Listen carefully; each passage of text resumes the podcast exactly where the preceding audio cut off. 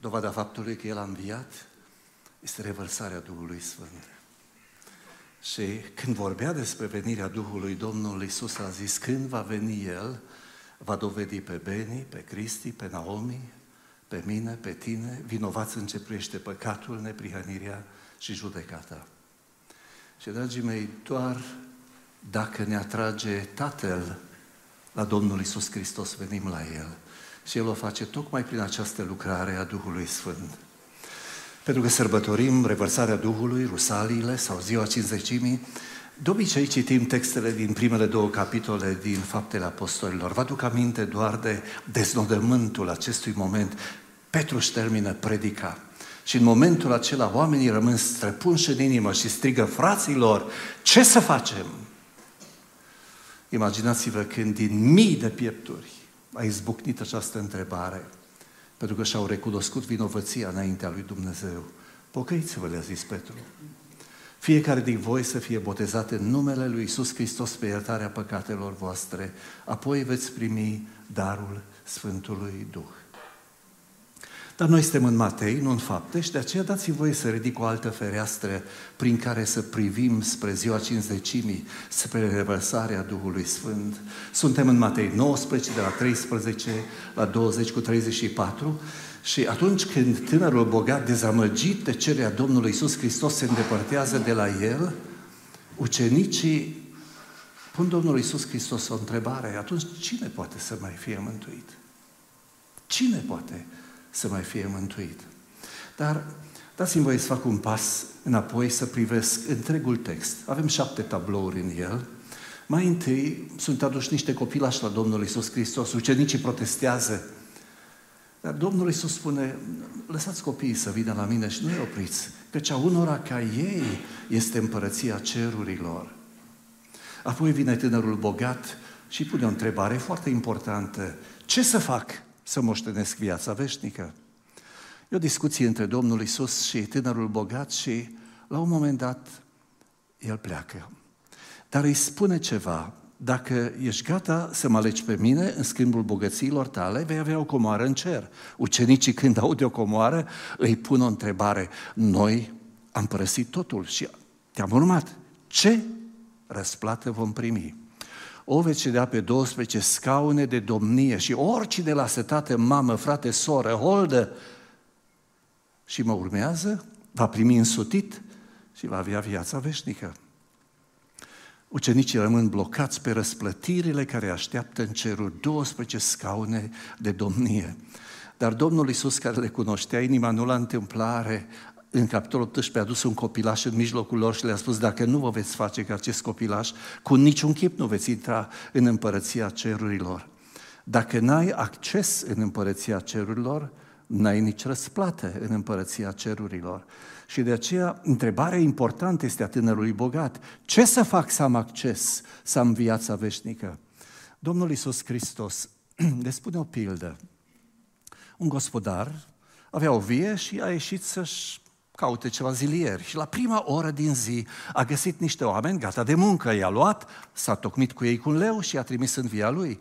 A ieșit un pic mai târziu și un pic mai târziu și a ieșit și la ceasul la 11-lea și stăteau și rezemau zidul, ce căutați aici fără lucru? Păi nu ne-a tocmit nimeni, duceți-vă în via mea și vă voi da ce vi se cuvine. S-au dus, s-au muncit, unii toată ziua, alții doar un ceas. A venit și seara.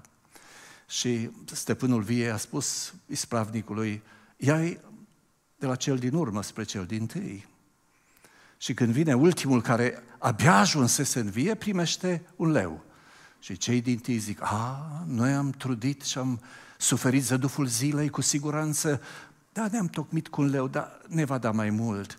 Și când vine rândul lor, primește un leu și se supără. Și gospodarul le spune, dacă ochiul voi este rău, nu pot să fac eu ce vreau cu ce este al meu? Le dă plata? Ce plecați?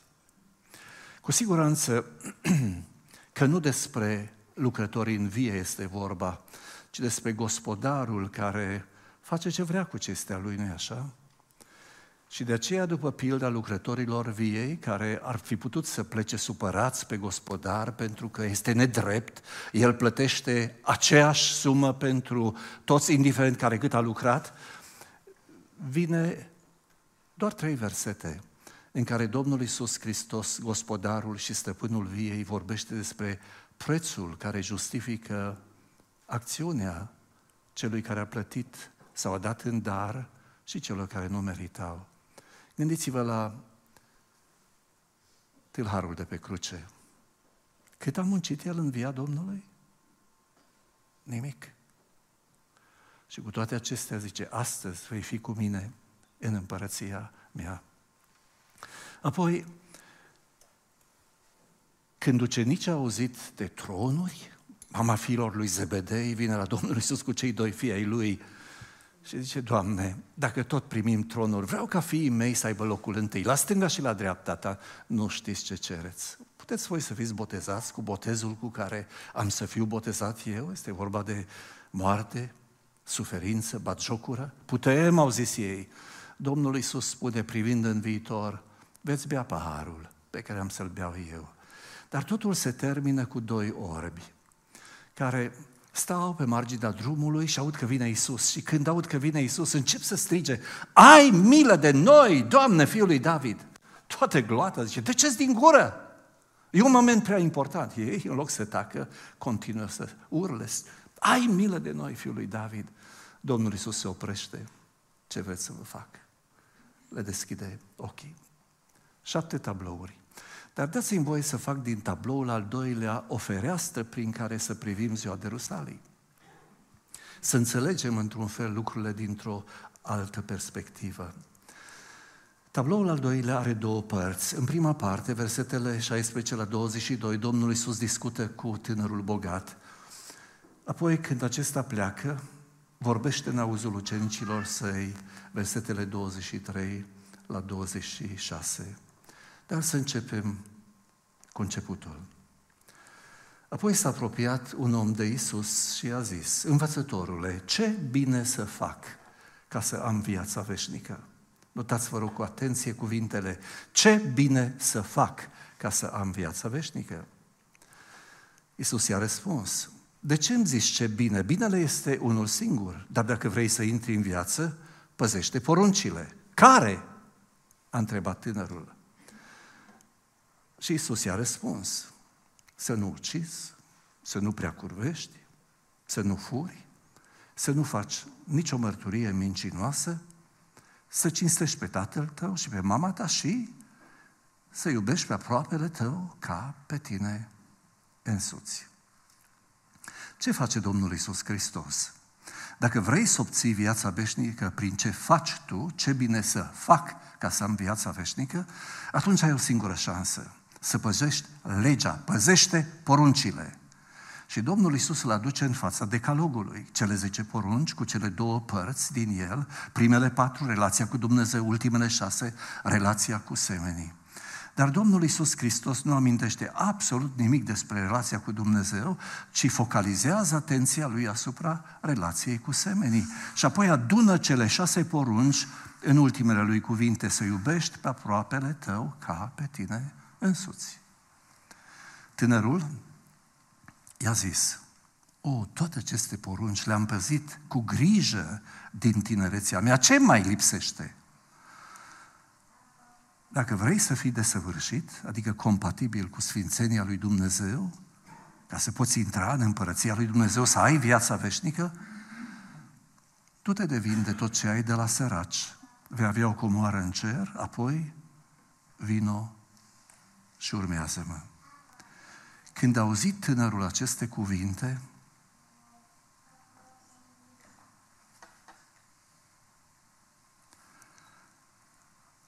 a plecat foarte întristat, pentru că avea multe bogății. Textul paralel din Marcu ne spune că Domnul s-a uitat la el plecând și l-a iubit. Iisus se întoarce să vorbească ucenicilor săi. Versetul 23.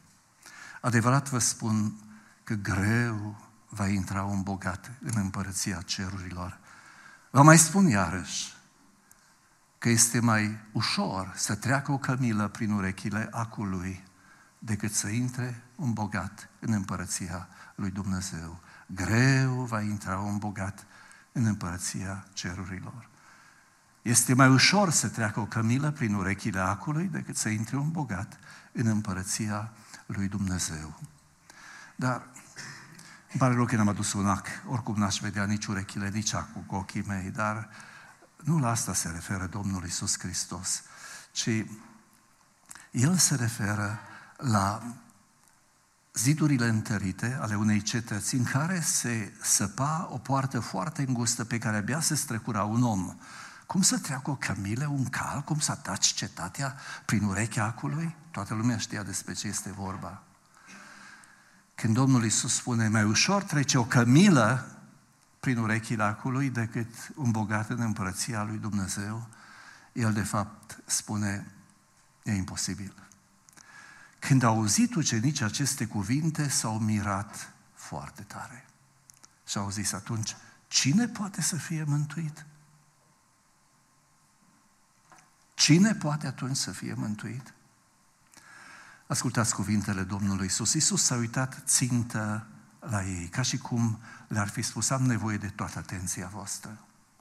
Isus s-a uitat țintă la ei și le-a zis, la oameni, lucrul acesta este cu neputință, dar la Dumnezeu toate lucrurile sunt cu putință.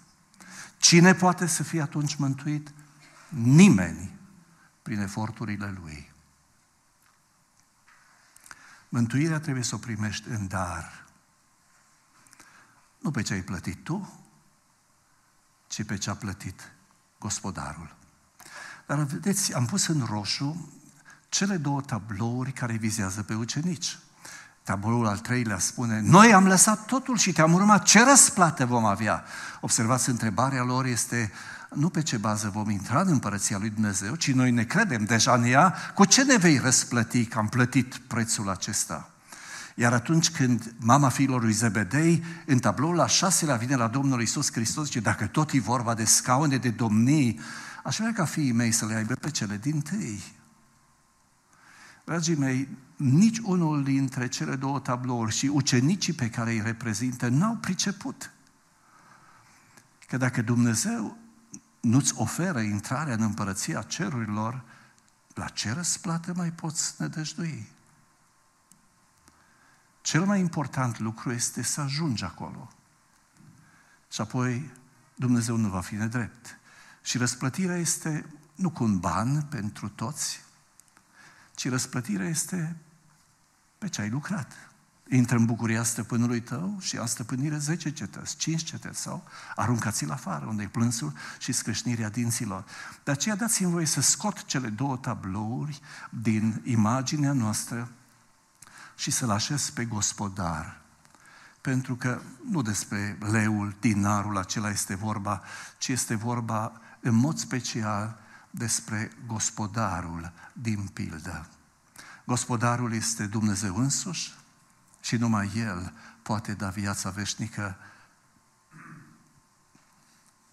dar nu călcându-și dreptatea, ci împlinindu-și dreptatea prin prețul pe care nu noi îl plătim, ci pe care îl plătește Dumnezeu însuși, dându-l pe singurul său fiu pentru noi. Totul este despre inima gospodarului și planurile gospodarului, nu despre lucrători în vie, dragii mei, și meritele lor. Pentru că viața veșnică nu o poți obține pe merit, ci o poți obține doar prin sărăcia ta în duh, prin darul pe care Dumnezeu ți-l face, recunoscându-ți absoluta dependență de Dumnezeu, ca și copilașii care au fost aduși la El să primească binecuvântarea, sau ca cei doi ori care strigă în ciuda mulțimii, ai milă de noi, fiul lui David. Despre gospodar este vorba. Dar care să fi fost problema tânărului bogat? Dați-mi voie să pun în paralel textul din Matei cu textul din Marcu. Amândoi vorbesc despre exact același lucru, dar Cornilescu traduce puțin altfel textul din Matei. Traducerea mai corectă este cea din Marcu. În Matei vine tânărul și spune, învățătorule, ce bine să fac ca să am viața veșnică? De ce mă întreb ce bine? Binele este unul singur. Dar ascultați traducerea din Marcu. Bunule învățător, ce să fac să moștenesc viața veșnică? De ce mă numești bun? A zis Isus. Nimeni nu este bun afară de unul singur, Dumnezeu. Dumnezeu este bun pentru că inima Lui nu este doar îndurătoare, ci este plină de bunătate. Dacă îndurarea este decizia lui Dumnezeu pe care a luat-o în sine însuși, întocmind planurile mântuirii, de a nu ne lăsa în groapa păcatului, de a ne scoate, de a ne smulge de acolo. Dragii mei, până îndurarea nu s-a manifestat în bunătatea lui, până atunci leul acela sau dinarul acela care înseamnă viața veșnică, nimeni nu poate primi. Dar în greacă termenul bunătate seamănă foarte mult cu un cuvânt pe care toți îl știți, Christotes. Ce vă vine în minte? Hristos. Da? Pentru că Hristos este manifestarea bunătății lui Dumnezeu, arătarea îndurării lui Dumnezeu față de noi păcătoșii. Atât de mult a iubit Dumnezeu lumea că a dat pe singurul lui Fiu, pentru ca oricine crede în El să nu piară, ci să aibă viață veșnică. În Matei, capitolul 20, versetele 17 la 19, imediat după pilda lucrătorilor viei, se ridică o întrebare. Care este baza obiectivă a dreptății lui Dumnezeu ca să plătească un dinar și la ultimul și la primul și la târhalul de pe cruce? Pe ce bază face Dumnezeu lucrul acesta ca să rămână drept? Nu pot să fac cu ce este al meu ce vreau? Sau ochiul tău este rău? Îi întreabă pe ei. Dragii mei, pentru munca noastră primim plata noastră, dar viața veșnică noi nu putem plăti. De aceea Domnul Isus își începe predica de pe munte cu prima fericire. Ferice de cei săraci în duh, că cea lor este împărăția cerurilor. Pe când se suiau la Ierusalim, Isus, pe drum, a chemat la el pe cei 12 ucenici și le-a zis, Iată că ne suim la Ierusalim și Fiul omului va fi dat în mâinile preoților celor mai de seamă și a cărturarilor. Ei îl vor osândi la moarte. Îl vor da în mâinile neamurilor ca să-l batjocorească, să-l bată, să-l răstignească. Dar a treia zi va învia. A treia zi va învia. Despre ce vorbea Domnul Isus? Aduceți-vă aminte că nu e vorba despre răsplată, ci vorba despre intrarea în împărăția lui Dumnezeu. Eu sunt calea, adevărul și viața. Nimeni nu vine la Tatăl decât prin mine. Despre ce vorbea Domnul Isus?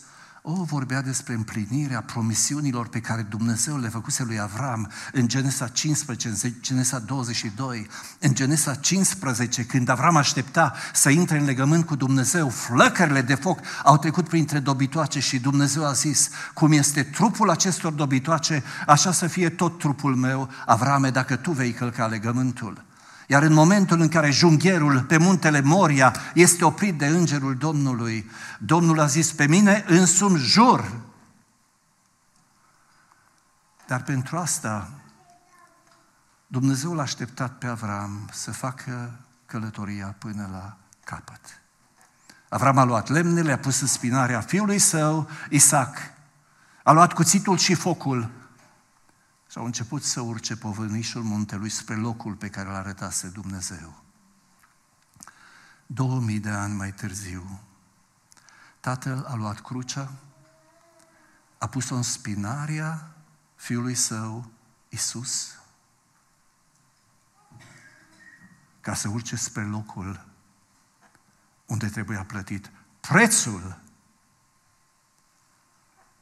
pentru ca Dumnezeu să ne ofere prin har viața veșnică și El să rămână drept.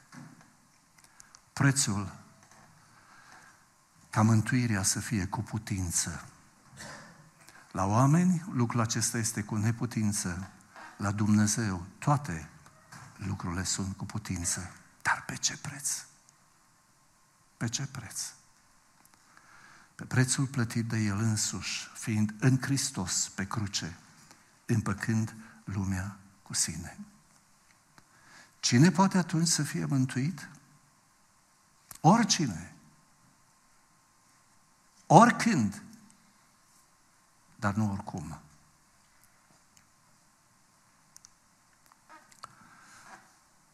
Ca să fii mântuit, lăsați-mă să cobor la ultimul tablou. Domnul Iisus se apropia de Ierusalim, era în Ierihon, trebuia să urce povârnișul până în cetate și îl îmbulzeau gloatele. Doi orbi stăteau pe marginea drumului și în întunericul lor, lor exterior, dar în lumina lor lăuntrică, auzind că vine Iisus, și-au dat seama că e singura lor șansă. Și au început să strige, ai milă de noi, fiul lui David. Ai milă de noi. Gloatele îi îmbulzeau și tăceți din gură. Ei strigau și mai tare, ai milă de noi, Doamne, fiul lui David. Domnul Iisus se oprește, se apropie de ei și îi întreabă ce vrei să vă fac. Vrem să ne căpătăm vederea. Dragii mei, cum să nu le dea vederea exterioară când ei ajunseseră la vederea interioară? Dacă lumina care este în tine este întuneric, cât de mare trebuie să fie întunericul acesta? Spuneți-mi, până acum numai duhurile necurate l-au recunoscut ca fiul al lui David. Noroadele nu știau exact să fie sau să nu fie el. Doi orbi, cântărind toate zvonurile pe care le-au auzit, au ajuns exact la țintă, s-a făcut ziua în adâncurile lor. Domnul Iisus nu face decât să lărgească un pic lumina lor exterioară. Pentru că doar așa poți fi mântuit. Dacă descoperi în Iisus Hristos pe Cel care într-adevăr este El. Venind din Viena cu trei tineri, discutam pe drum și sora uneia dintre acelui care conducea, după ce s-a botezat împreună cu fratele său, așa cum ați făcut voi, șapte ani, s-a dus în lume, fuma era, vai de capul ei. Dar sătula și ea de viața aceasta a zis, hai să mă duc și eu cu niște tineri până în Africa. Și într-o zi venind spre tabăra în care erau, dintr-o dată apare în fața ei o femeie, zice, îmbrăcată ca o europeancă, era negresă, se uită în ochii mei, mă oprește și mă întreabă, îl cunoști pe Emanuel? O, da, da, avem vreo doi pe aici prin... Nu, nu, nu, pe adevăratul Emanuel îl cunoști? Și zice, am înlemnit. Și ăsta a fost momentul în care Dumnezeu a pus degetul pe mine. Mi-a dovedit sărăcia în Duh și mi-a oferit împărăția cerurilor. Dragii mei, până când n-ajungi să dai răspuns la întrebarea cine este Isus, nu vei fi mântuit. Dar când ai ajuns să zici, tu ești Hristosul, Fiul Dumnezeului celui viu, El devine șeful, Domnul, stăpânul în viața ta, în viața mea. Și de acolo încolo, El vorbește și eu ascult. Și în felul acesta am viața veșnică, am împărăția cerurilor. Cine poate să fie mântuit? Doar acela care are curajul celor doi orbi ca să înfrunte mulțimile și părerile prietenilor și a familiei și să strige din toată inima lor, ai milă de mine, Doamne, Fiul lui David. Până când îți pasă mai mult de ce spun alții, până atunci n-ai ajuns la mântuire și la viața veșnică. Cine se va rușina de mine înaintea oamenilor, mă voi rușina și eu înaintea lor, înaintea lui Dumnezeu de ei. Spuneți-mi, întorcându-mă la ziua cinzecimii, oare nu, nu tocmai lucrul acesta s-a întâmplat în fapte capitolul 2? Atunci când Petru își termină predica și mulțimile erau acolo și probabil ei fusese cei care au strigat, răstignește-l! Dintr-o dată convinși de vinovăția lor strigă, fraților, ce să facem?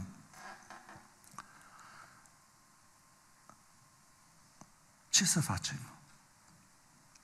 Răspunsul lui Petru rămâne normativ de-a lungul întregii biserici, de-a lungul întregii istorii. Pocăiți-vă, le-a zis Petru, fiecare din voi să fie botezat în numele lui Isus Hristos pe iertarea păcatelor, apoi veți primi darul Sfântului Duh. Dar ce înseamnă să te pocăiești?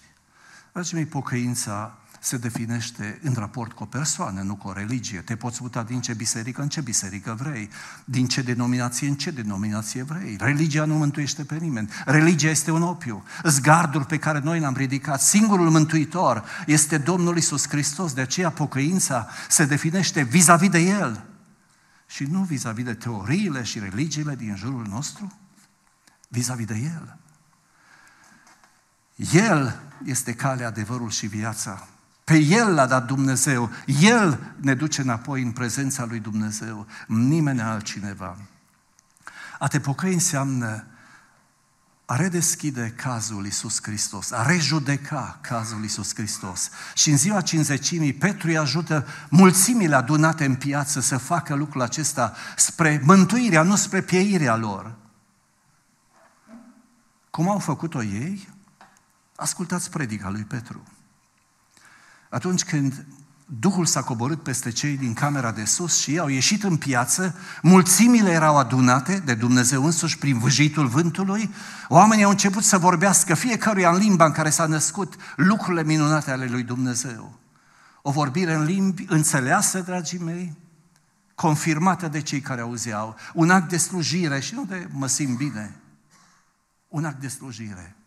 Dar unii care nu înțelegeau își băteau joc de ei, oh, sunt beți, Petru se ridică să vorbească, bărbați israeliți, ascultați cuvintele acestea.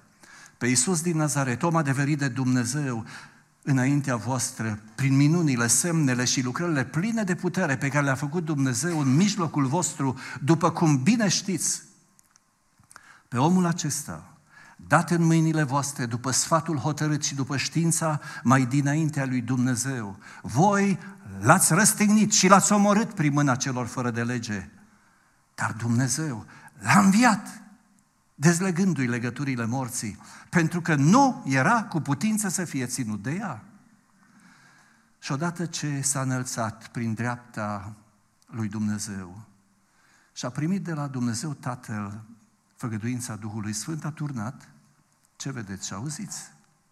Căci David nu s-a suit în ceruri, ci el însuși zice, Domnul a zis Domnului meu, șez la dreapta mea până voi pune pe vrășmașii așternut al picioarelor tale, sub picioarele tale. Să știe bine, dar, toată casa lui Israel, că Dumnezeu a făcut Domn și Hristos pe acest Isus pe care l-ați răstignit voi. În momentul acela, degetul lui Dumnezeu i-a țintuit de perete dovedindu-i vinovați. Pentru că mânia lui Dumnezeu se descopere din cer împotriva oricărei necinstire a lui Dumnezeu și împotriva oricăror nelegiuire a oamenilor care nădușă adevărul în nelegiuirea lor. Și vă întreb, există o nelegiuire mai mare decât să îl trimiți la moarte pe neprihănitul Fiu al lui Dumnezeu care a venit să-ți ofere mântuirea, să-i întorci spatele, să-l batjocorești, să-l răstignești?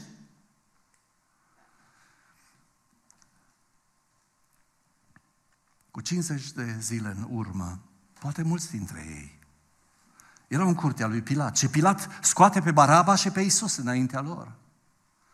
Și îi întreabă, pe care dintre cei doi vreți să-l slobozesc? Pe Baraba! Ce să fac cu Isus? Să fie răstignit. Dar ce rău a făcut? Să fie răstignit.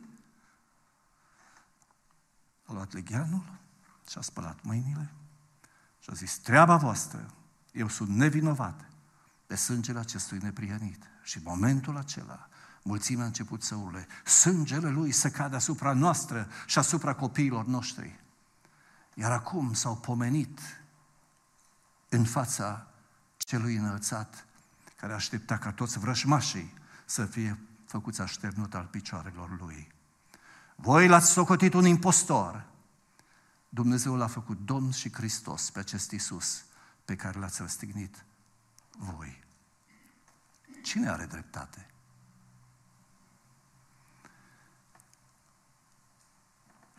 trebuie să dăm, să dăm un răspuns la această întrebare, fiecare personal.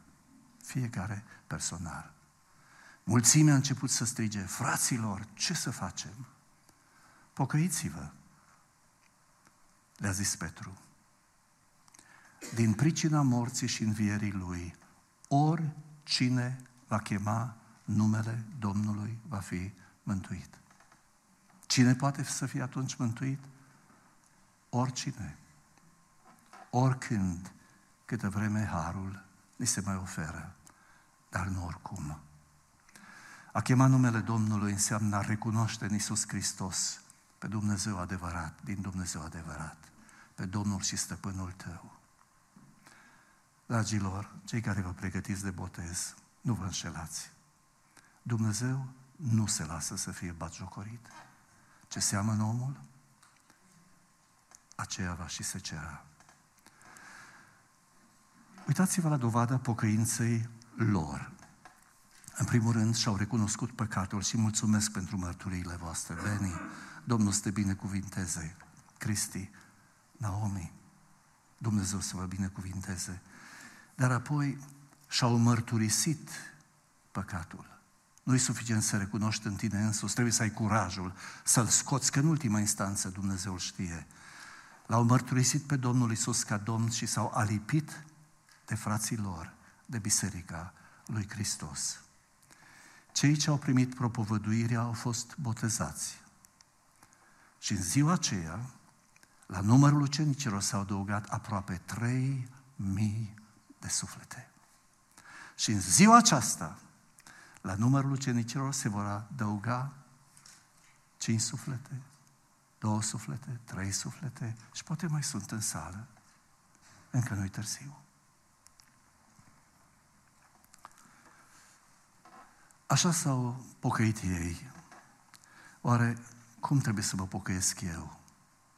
Ce înseamnă pentru mine să mă pocăiesc?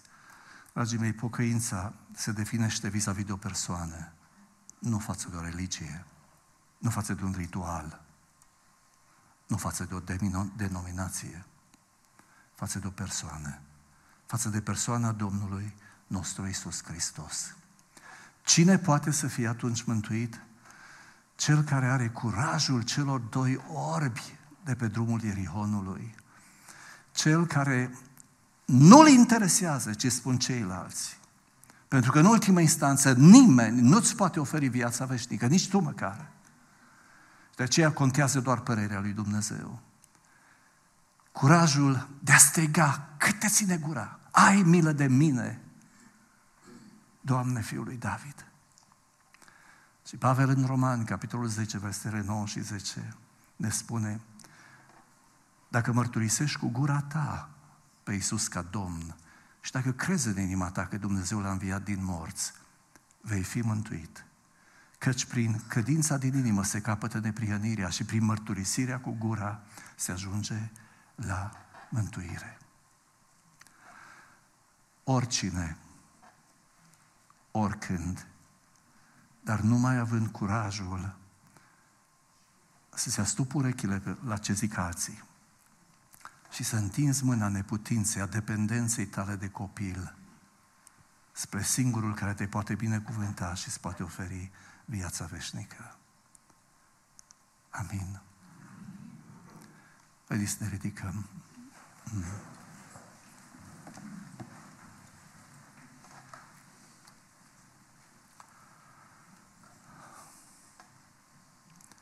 Doamne Iisuse Hristoase, Tu știi ce a făcut păcatul cu fiecare dintre noi, nu doar cu Cristi, cu Beni, ci și cu mine și cu altul și cu oricare de aici. Și Tu știi de ce ai avut curajul să te uiți în ochii ucenicilor, privindu-l pe tânărul care se îndepărta de Tine, pentru că averile i-au fost mai importante decât viața veșnică.